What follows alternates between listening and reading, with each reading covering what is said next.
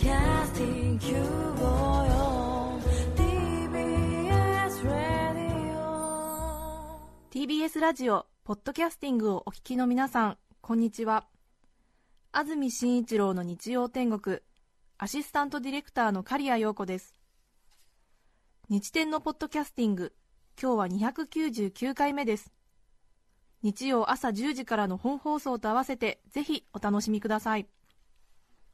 それでは5月26日放送分安住紳一郎の日曜天国11時からのゲストコーナーをお聞きください。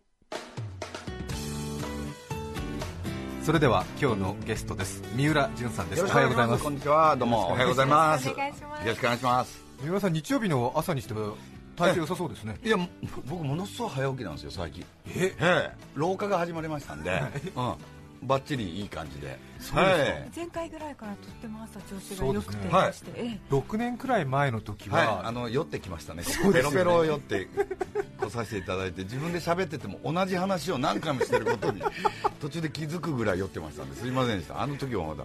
日曜の朝10時、11時に来る自信がなかったのでなかったです。土曜日の夜からはい。ずっと飲んでて朝を迎えたって、うんそうです、ええ。あの他のラジオやってて、はい。朝までやってたんで、ええ。そこから飲んで10時来たんですよね、これにね、ええいけると思ってたんだけど、いけなかったですよね、もう一つ、もうここ23年は？僕もうあのカツカレーっていうか、あのえロあのカレーに勝つっていうことで、カレーするとどんどん朝が早くなって、はい、大丈夫ですよ。カツカレーって突然言われても分からあない。分かんないですよね、そうですよね、僕の中ではもう分かってたんですけど、はい、もう三浦さんは最近はもうカツカレーをテそうですね、あのカレーがもう大好きになってきて、耳の後ろからカレー臭が出るっていうので、はい。あのよくこう揉んだりしてるんです、ええ。それで減らせるんですか？多分あそこから出てるんでしょ、なんかね。多分ここの耳の後ろの部分が多分薄いメッシュになってると踏んでるんですよ、そこからこう漏れてくるんじゃないかなと思ってるんですけど、はい。はい。でなるべく、はい。あの出しといて。そうですね、出すようにはしてます、こう揉んで出すようにはしてるんです。はいお子さんも随分大きくなられたんですか？あその話ですか、ええ。あそうですね。今日あのなぜ早かったかというと、はい。あの運動会途中で抜けてきましたんで、はい。ああ申し訳ない。今やっておりますので。そうですかはい。ありがとうございます。後すぐ応援に向かってください。ありがとうございます。さて三浦淳さんというと大変多趣味でいろいろなムーブメントを世の中に喚起してきたという歴史があるわけですけれども、この番組でもさまざま紹介してまいりまして、最初は変なお祭り。あとん祭りですね。とん祭り。えこれはもう流行りましたよね。そうですね。流行ってませんいやもうあのー一通り認知されて。一人相撲とかええ。笑い祭りとかいろいろ。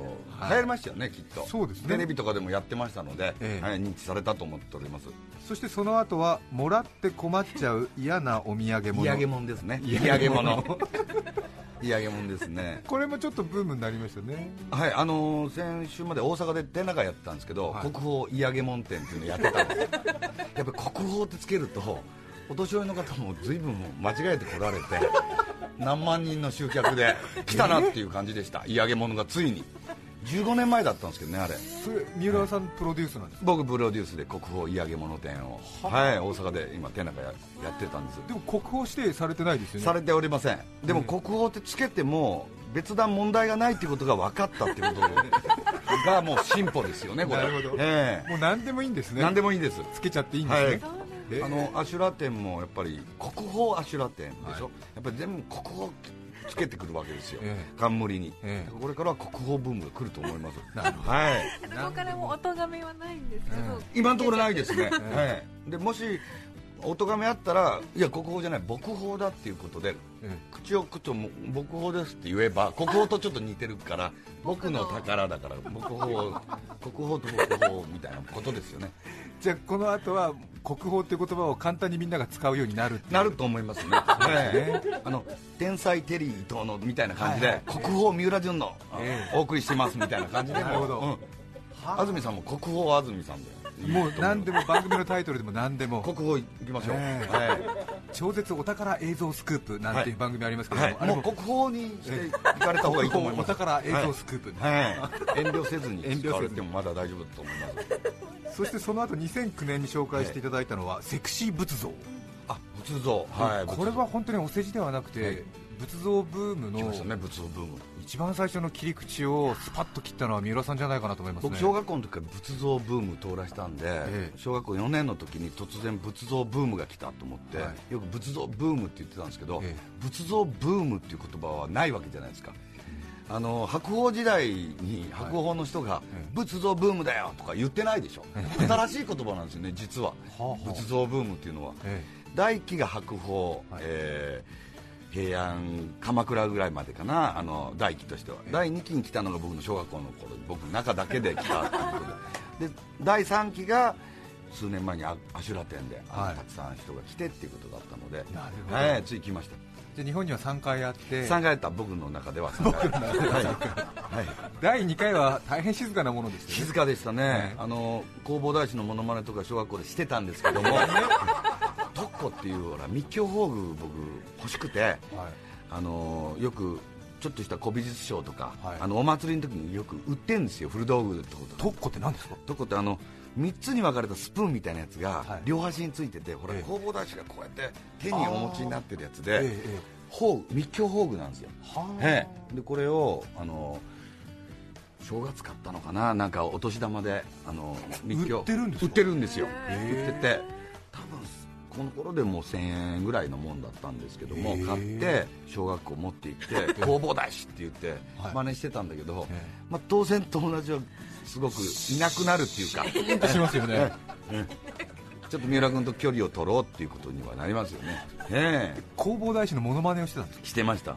これはあのウルトラマンに変身する時の、ええ。ほらあの早田隊員がこうええ。ビーム持ってるじゃないですか、はい。あれみたいなもんだと僕は解釈してたので。テクマクマイコンコンパスみたいな。そうですね、ええ。変身グッズの一個だと僕は思ってたので、ええ。これは持ってなきゃなんないと思って。で弘法大師に変身して何かこう説教するわけですか？弘法大師に変変身すると多分自分が金色に輝くんだと思うんですよ、はい。悟りを開いた時ってあのお釈迦さんもそうですけど表現として金色に輝かれるんですよ、はい輝いてなかったらしくてそこら辺はちょっと変身がちょっと難しかったんですけども、えで固まってるんですか？え固まって結構ねあの弘法大師が持ってるここの絵もありますけどね。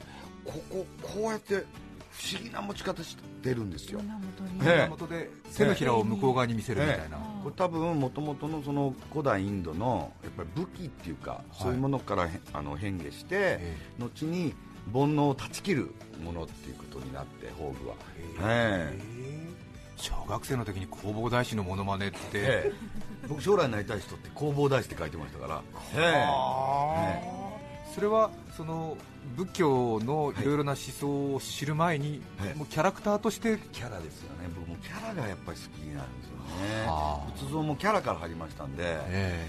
キャラ立ちしてるやつが大好きになって、はい。後にやっぱりそういう仏像のキャラだけを見てたらやっぱりそういうお寺行った時にやっぱりちょっとどんどん知っていくじゃないですか、はい。後にあのいろいろ仏教のことも分かって、えあのアウトドア般若心経っていう活動をしてたんですよ。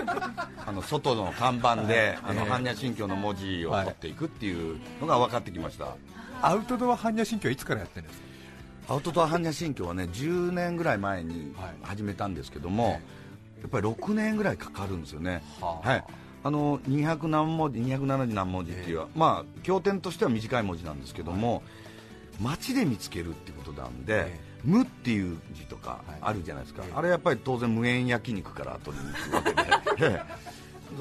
当然ねパッと浮かぶのは無無縁焼肉じゃないですか。無断注射を無断注射お断りとか、はい。まあ3分の2ぐらいは結構それでいけたんですよ、でもやっぱり3分の1はものすごいやっぱり難しい字を使ってあるので、はい。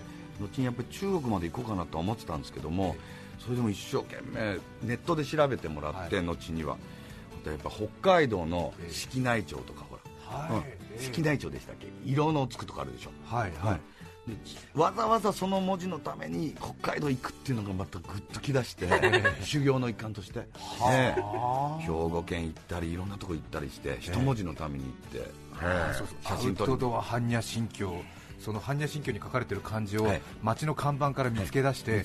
それを写真に撮るんでしたっけ？写真撮って、ええ。あの並べるんですよ、並べると仏説マカハニャハラミタジってずっとなるわけじゃないですか、えでもそもそもは無塩焼肉だったり、、はい。ろんな要素のものなんだけど、ええ。集まると般若心経に見えるっていうことじゃないですか、はい。でもそれがまたバラバラに写真をすると無意味になるっていうことで、はい般若心経って真髄の空であるということが分かってきたんですよね。はあ、え。それ強引じゃないですか？いや合意じゃないです。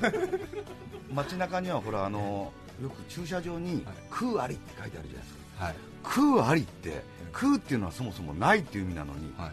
ありっていうのはどういうことなんだっていうことで、あの人々にこういう問題提起を駐車場から発せられてると僕思います空なしもあるんですよね。空ありもあって。そうですよね、ええ。空車あります、えねえ。それずっとそのそれを、まあ、飲み屋でいろんな人に説いてたら、それは空きありって読むんじゃないかって 正しく言われたんだけど、いや分かってますよ。そんな分かってるけどもそう思うことによってっていうことですから。かっこいいですよね、ええ。色即是空。空即是色。そうですよね。かっこいいんですよね。ちょうどでも並べてみるとあの誘拐犯が脅迫状を出すみたいに新聞記事の活字を一つずついろいろなところから取ってきて、文章にするみたいな。バラバラなものが集まって一つになっているっていうことですよね、人間にとってそうじゃないですか、はい。い、ろんな要素があって一つですから、一つじゃないんですよね初めからはね。三浦淳法氏はあのおっしゃってることはすごくかっこいいんですけど、はい。何かこう自分のその軸があって説法してるんじゃなくて、なんか相手と話をしていて、あこれはチャンス乗っかろうと思って、ここ、ここいけるぞって思うときに叩き込む感じの説法が最高ですよね。え昔から僕のことご存知ですよね。そうなんですよね。なんか杉原はそっちの自分の方に話持ってってるだけなんですよね。そうです。その通りです。その通りです。その通りです。話にずっと乗っかりますみたいな。ね。当たりですねそれは。はさあそして実物のさらには仏像をお作りになったって。いフィギュアって仏像のフィギュアって結構かつても出てたんですけども、あのまあ言えばアーティスト非公認グッズなんですよ、あ。の武道館の中で売ってるものではなく、ええ。脇で売ってるもの あるでしょ、はい。あのなんかバンダナとか、ええあのなんかいろいろ売ってるじゃないですか。本来権利を主張する人たちではない非公認グッズ。非公認グッズずっと今までフィギュア仏像のフィギュアは非公認グッズとして出されてたけど、今回はそのフィギュア屋さんと組んだ時にやっぱりそのお寺の許可をもらって、はい。あの公認で作りたいと僕思ってたので所有しているお寺のはい、許可をいただいて、許可をいただいてその鳥取県のはい。その三仏寺っていうところはい。のお寺の蔵王権現像っていうやつなんですけど、はい。その投げ入れ堂がすごく有名なとこなんですけど、あの三笹温泉よりもちょっと行ったとこなんですけども、投げ入れ堂って何ですか？あの岩のとこにえこうひっついてるようなお堂あるでしょ、はい岩肌にこう、はい。ついているあれ縁の行者がこうパーンと投げたらペタッとひっついたっていうような伝説のお堂なんですけども。どうしてあそこに作ることができたんだろうと思いながら、ええ。そうです、はい。そこの三仏のご住職とそのフィギュアさんがもう話し合って公認だったので、はい。許可が下りたということでプロデュースさせてもらって、その蔵王権現像またちょっとザ仏像っていうイメージではないんですけども、はい。その弥勒菩薩とか阿弥陀とかの感じではないんですけども、これ山岳宗教と結びついてるはい。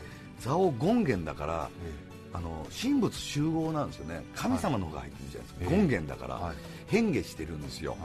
これも縁の行者が監督したって感じる得するっていうか監督ってビビッときたんでしょ、はい。で生み出された仏像ではい唯一日本のオリジナル仏像なんですよこれ。蔵王権現像って。中国から来たり、インドから来たやつじゃないっていうことなんですよ。は片足上げて不思議なポーズをとってる像で、え。えじゃあ日本の本当に山岳信仰かえら生まれてそうです。そうです。誰かがはい。一からアイデア練ったというそうです。あの縁の行者です。へえ。ええ。これに見せられて。そうです小学校の時にこれおじいちゃんに連れてもらって、あのー鳥取県行ったんですけど昔は投げ入れ堂の中にあったものなんですけど今国宝館って下の方にあるんですけども、この国宝は本当の国宝そうですそうです、ええ。本当そうです。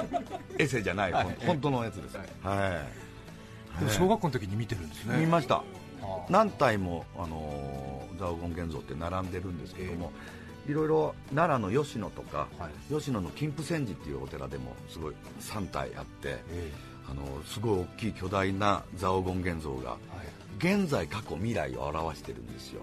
だから弥勒とか釈迦と、えー阿弥陀ですよね。っていうのを蔵王権現で山岳で表してるっていう姿なんです、ええ。このフィギュアを販売してるんですか？あの出たんですよついに。あのプロデュースって言っても自分が何かするわけではないんですけどいろいろ印象っていうかあのー現物の大きさとは違いますんで、縮小してありますんで同じように縮小してもやっぱり印象が違うと似てないんですよ。あ今回は公認なんで似てるようにやっぱり当然作りたかったのであのすごく見た時の感じあとはこうごまきとか多分大抵、あの祈祷とかしてる仏像なので、すすが多分上からこう下からはい。上がってると思うんで、そのいいすす出してる感じを、ええ。えつけさせていただきます。くすんでる感じを、はい。はあ、はいカラーリングもはい。カラーリングもそうですか。こういうとこってほら、ねプラモデルも汚しとか入れるじゃないですか、はい。そこはグッとくるところなんで、はい、三浦さんが小学生の時から好きだった仏像、フィギュアで発売されているということで、ぜひねちょっと見てみたいは、ないとちょっと見てみ思いますねてくださいよ、それ、かっこいいので。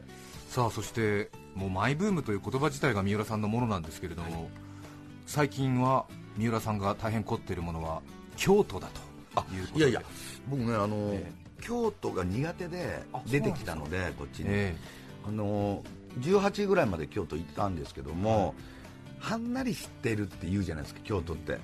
でまあ血気盛んなそんなロックとか好きになってる頃に、ソードスカとか、えスカンタコやわとか言われた腰砕けの感じがなんかねイライラしてたんですよ京都に。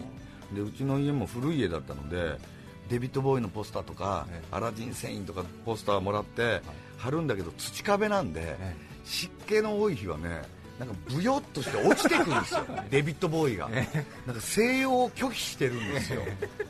嫌だなこの街と思って。廃墟の街って呼んでたんだけど、ええ。そこからに逃げ出したくてしょうがなかったんですけどもやっぱカレーとともに、えなんかいいんじゃないかと、ええと思って。そこで今日は三浦純的京都巡礼まずは一気に紹介します、はい。三浦純的京都巡礼その1大将軍。その2大英京都撮影所。その3当時以上の3つです。はい「マイ京都墓場」という本もお出しになりましたけれども、はい。本の帯には、はい。はんなり雅なふるさとへの愛情が今こそ明らかに 遠い日は帰らない。俺だけの巡礼が始まる。秘蔵写真とともに案内するごく私的ガイドブック。そうですね。京都のガイドブックってたくさん出てると思いはいますけど、この本は全く役に立ちませんので はっきり言いますけど僕の近所の話ですから。京都の大将軍西町っていうところの北区なんですけども、そこの近所に僕が遊んでた忍者ステージで呼んでたはい。石垣みたいなえ塀のとこよく登って、はい。下にワニがいるとか言って、一人っ子だったもんで、はい。自分でもう想像して遊ぶしか盛り上がらないんで、えそれこそあのナレーション入れておっとなんとか打ちましたとか一人で野球やったり自分で。はいやってたのを紹介してるんで、はい、一つ目の大将軍っていうのは？大将軍って僕そこ住んでた地区なんですけど、全く興味はなかったんですけども、大将軍神社っていうのをうちの確かにうちの近くにあったんですけど、大将軍って言って本来、あの多分そのあの北斗七星の星の占いでほら鬼門とかあるじゃないですか、はい。あの平安時代、えそこを守る大将軍っていうので、え。鬼門を守ってたとらしくて。住所が大将軍大将軍。すごい住所えーですね、すごい名前で。でその神社に後に行ってみてそこの宝物館見たら、50何体心臓が大将軍の心臓がはい。ざーっと並んでるんですよ、それも不思議な蔵王権現じゃないけどちょっと武将の格好はしてんだけど、神様なんですけども、不思議な神様もやっぱり守ってたんですよね京都。えでも住所が大将軍ってなんかええ迫力ありますね。えこれがあったんですよ。全然知らなかったんですけど。でもやっぱり仏像に小さい時から接してるんですねそう考えると。仏像というかかまあ心臓の方でしたね。ええその大英撮影所って、はい。もう今はないですけど東映の撮影所が今はある渦間さん渦間さんとあそこの渦間さんもよく遊び場でよく行ってたんですけど、法隆寺っていう弥勒菩薩国宝第一号指定された弥勒菩薩の、隣に蚕の社神社っていうのがあるんですよ、それ学研の「ムー」とかお読みの方はピーンとくるとこで、三本柱の鳥居が立ってるんですよ。鳥居って2本じゃないですかね。もう1本あってだからピラミッド状になってるんですよ上から見ると。不思議なやつで。3本目はじゃあ普通の参道の真ん中に一つ。うんあの3つあるわけじゃなくて柱が3本立ってそこを組んであるんですよ。三本柱ここにも載ってるけども、ええ。三本柱不思議。な神社で。三本柱の鳥これねちょっとね見ていただいたらいいと思うんですけどね、ちょっとなんかそう聞くともうすでに失礼します。ほら1本2本3本あった鳥居なんですよ、あうん、なるほど。不思議なやつで、えー、ちょっと右寄りにもう一本立ってるってことはいですね、そうですそうです、えー、これ畑氏っていうあの一族が、はい。その交流寺を建てるときに、まあ、聖徳太子が今はいるかいないかっていうのが今ちょっと論争になってるけど、聖徳太子の直眼で畑氏っていう大陸から来た人がはい。建てたってことになってるんですけど、あの蚕とか養蜂業、うん、蚕の社っていうえ。お寺です、あの神社ですから養蜂業を日本に持ち込んだ人で、養蚕業？養蚕業を持ち込んだ人なんですよ、はい。でそこね蚕の神様として祀られてるんですけども、そこの中の結構謎に包まれてて、え古代のキリスト教じゃないかって学研ムーにはよく書いてある。学研ムーは大概古代キリスト教か、はユダヤ人説ですか。ら、え。全てが、はい。ええ。そういうミステリアスな神社、ええ。こういうところで遊んでたんで、え。あのちっちゃい頃はじゃあ大将軍とこの大英京都撮影所あたりは、本当にじゃあミステリアスというか。ミステリアスでしたね、僕の小学校の時はちょうど大魔神とかの撮影されてたんで、大英の撮影所のとこ覗きに行くと結構巨大なはい。等身大の大魔神がありましたわ、え。ええ。でちょっと知り合いの人に東映の撮影所入れてもらったらちょうど赤影の撮影やってて、ええ。はい青影って少年忍者いたの知ってます？大丈夫っていう人知大丈夫は、えええ。後にカッパの三平とかやってた人なんですけども、はい。その人が小室小学校っていうに通ってるっていうことを突き止めたんですよ俺、えはい。で俺小学僕も小学生だったけども1個上か2個上だったと思いますけど土曜日学校ずる休みしてその人の追っかけ行って小室小学校まであのええ。校門のとこに待ち伏せして。小学生が小学生。小学生を小学生を待ち伏せして、はい。きっとああ青影だから、はい。忍者屋敷に住んでんじゃないか。なって友達と2人で。えほんで青影が、あのー自転車乗って、帰るとこ、え僕自転車乗れなかったもんで、後ろで走って追跡ですよ、山さんとか長さんみたいな感じの、超追跡したら割となんか公団アパートみたいなとこ住んでて あれ？と思ったことを覚えてます。いいですよ、家の前まで行ったらなんか丼が2つあってラーメンの丼でした、はあ。なんかちょっと切ない気持ちになったことを覚えてます当時。一生懸命子役として頑張って。頑張ってたんでしょうね。その事情を知らなかったもんで忍者屋敷だと思ってたんではい。当時は、ええ。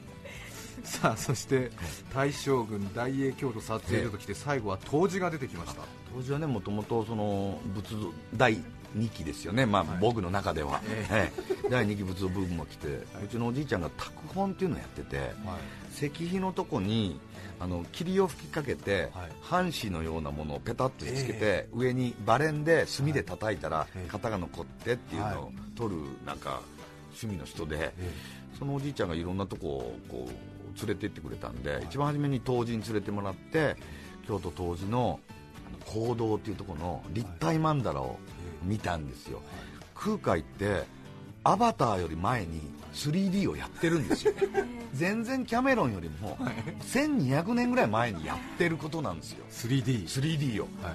曼荼羅って中国から来た時の曼荼羅って平面なんですよ、まあ、あの絵画なんですよ。え。それを中国から持ち込んだ空海がそれを立体にして仏像を立ててええ。立体にしたんですよ。それが立体曼荼羅っていうやつで、ええ。曼荼羅ってのはそもそもえ絵に描いたもの、え絵に描いたもんでした。空海さんがそれを、じゃあ。3D にしたんですよ、ええ 3D にして アバター化したわけですよ、ええ。それでもう驚いて、え。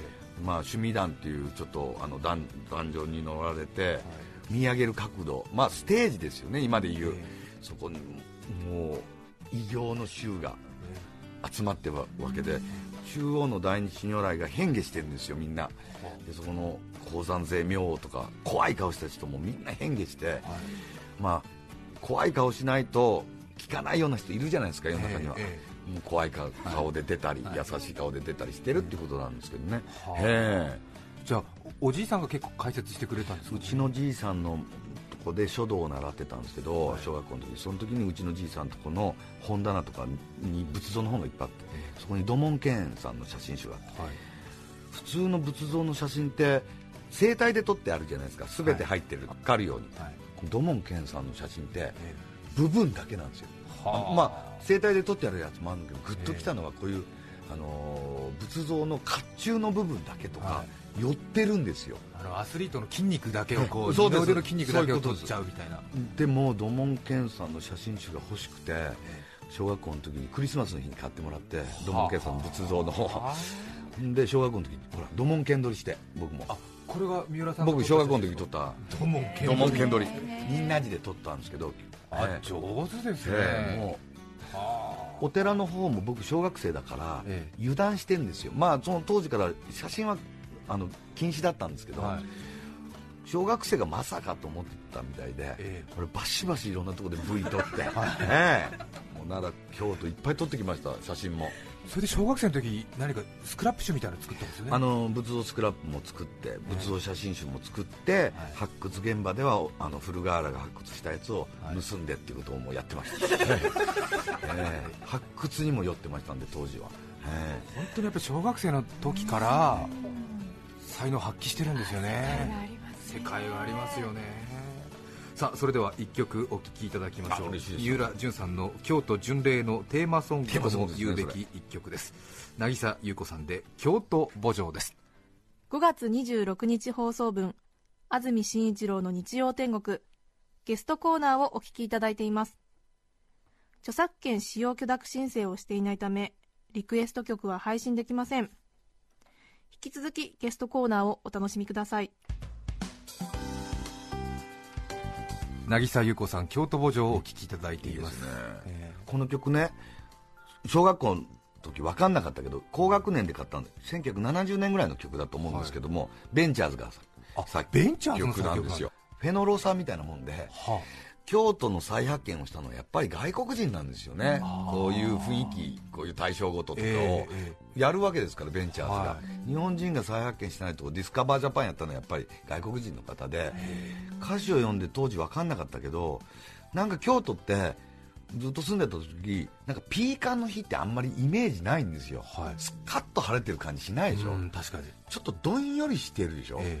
なんでどんよりしてんだってもうそこが苦手だったんですけど、はい京都で多分恋人と2人で来てるのを、はい。なんか多分不倫かなんかいろいろ大人の事情があるんだと思うんですよ、はい。この歌詞。えで大人の恋に傷ついて別れた後一人でその辛さを捨てに来てるんですよ京都に、はい。うん、それはどんどんそのなんかこう像をなんかこう呪縛みたいなやつがは捨てに来てるから、え。京都がやっぱ当然どんよりするんですよね いろんな人が傷ついた心を京都に捨てに来るでしょ？京都大原三千院ええ。そうです。恋に破れた女がって言うでしょ？ええ僕ほら童貞で活躍してましたから、そんなの分からないのに なんか気持ちだけがな妙にどんよりするのはなるほど。捨てに来るとこなんですよね。全国から恋に破れた人たちがいろいろなその大募集でしょあそこで、ええそういうところでほんでまあ神社とか、はい。恋愛神社とかいろいろあるけども、はい。ああいうとこももともと神社っていうのは、え何かの音量とかがあって抑えてやるとこだから、ええ。え本当はパワースポットじゃないからそういうとこ。はあ、ええ。そうですよね。むしろパワーレススポット。そうなんですよ本来はね。そうですよね。まあ、東京で言ったら首塚に、ええ。あの受験祈願してるみたいなもんじゃないですか。それは変でしょっていうところだけどなんかやっぱりそういうちょっとあるんですよね京都にはね、でもまた逆にそれが魅力でどうもやっぱり人が理由なく惹かれてしまうという。とこなんですよね。そうですね、えそれでは改めまして三浦淳さんの今日のお話にも出てきました5本をご紹介します。あありがとうございます。タイトルは「マイ京都墓場」新潮社より税別1500円で5月30日の木曜日にそうですね。まだ出てなかったんですね。発売になります。そうですまもなくですね秘蔵写真とともに案内する極私的ガイドブックぜひご一読ください。それからゆるキャラももう市民権お言葉出がましたね、はい。やっぱりね誤解が生じたんですよね。やっぱりブームには確実に誤解がいい誤解が出ないと、えあの広まりませんから。そうですよね。マイブームの時も本来前は三浦の前だったんだけど みんなの前になったわけじゃないですか、え。でもゆるキャラもええ。ゆるくないと、はい。今みんな、そうですよね。ゆるくないけどどう思いますかって言われるけど、はい。俺からしたら全然知らないことで。そうですよね。誤解されてほら、はい。言ってるので。本来三浦さんはこんなのだって本当に緩かったですからねそうですよね。昔は。はい。こんなのはもう評論に値しないみたいはいはないことだったんだけれども、ね今やもう人気者になっちゃって、誤解が出たんですよねそれへね。誤解ですよねやっぱり。ーゆるキャラという言葉自体ははい商標登録して、初め10その出した一番初めの本出した時の、はい。今から10年ぐらい前に、あの不走者っていう出したとこはい。のスパのとこと、えなんか面白いからって言って撮ったのやつが、あはい。妙に生きてて、え。だからそれを使うとなんとかってことになってんですよ今ね、はい。なってんだけどそれを逃れるためにご当地キャラっていう団体がいるんですよ、ご当地キャラっていう団体とゆるキャラっていう団体が今はい。戦ってんですよ、えちゃんちゃらおかしいですよね それもゆるいですよね。そこが面白いと思う、え本来は別にお金とか権利を主張するんじゃなくて、えすべて面白さのためにえやってるのに、ええ。そこが面白いところですよ。またゆるくてね、ええ。必死じゃないですかみんな。その必死さにゆるさが出るのにね。そうですよね、三浦淳さんの活躍、まだまだとどまることなく、ねえ。次は何かこう、もうすでにアンテナに引っかかっているものは、まあもう5年ぐらい経ちましたんで、やっぱり10年かかりますんで、あのええ皆さんに誤解してもらうためには、はい。ゴムヘビがそろそろ来ると思います、えええ確かゴムヘビは結構7年ぐらい前からずっとえ押してらっしゃいますけれども、かなり押してます。なかなか来な来ないですよね、うん。だからやっぱり10年で誤解ですから、ええ。もうちょっと言わなきゃなんないんですけど、はい。やっぱりちょっとやっぱり弱いとかってえ飽きちゃうんですよね、自分が飽きちゃってるのがよくないから頑張って言いますけどゴムヘビも今のところ97種類揃いました。ええそんなに種類がいるんですよゴムヘビは。絶滅種とされたゴムヘビがええ。97種類集めてえいろいろあのヘビ図鑑の結構高い本買って一体一体一匹一匹あの見ていったらええ。南米のやつとかえ。全部模してあるってことも分かったので、はい。ええ来ると思いますこれ、は今ちょっとね論理立てて説明する自分にちょっと半笑いちょっと半割れでした、ええ。ちゃんちゃらおかしいんですけども。にちゃにちゃしてるゴムヘビはフタル酸っていうのが入っているってことだけは教えておきましょう。え。にちゃにちゃしてるゴムヘビ昔あったでしょ。ヘビとヘビを重ねると溶け合ってベタベタになるやつ。あれフタル酸って言うんですよね。それは今あの毒ヘビって言われてるやつなんで なめほら舐めたらほら子供が安全玩具じゃないやつがフタル酸です、え。まさに毒蛇ですね。今日のゲスト三浦淳さんをお迎えしました。ありがとうございました、えはいありがとうございました。どうも。5月26日放送分。安住紳一郎の日曜天国。ゲストコーナーをお聞きいただきました。それでは今日はこの辺で失礼します。安住紳一郎のポッドキャスト天国。今日第80回日本ダービーが行われます。3歳最強馬を決める5月の府中芝2400気温上昇馬場良好外せば気分がやや重です。お聞きの放送は TBS ラジオ954さて来週6月2日の安住紳一郎の日曜天国。メッセージテーマは「一度はやってみたいこと」ゲストは毒の科学著者薬学博士。船山真司さんです。それでは来週も日曜朝10時 TBS ラジオ954でお会いしましょう。さようなら。安住紳一郎のポッドキャスト天国。これはあくまで試供品皆まで語れぬポッドキャスト。ぜひ本放送を聞きなされ。TBS ラジオ954「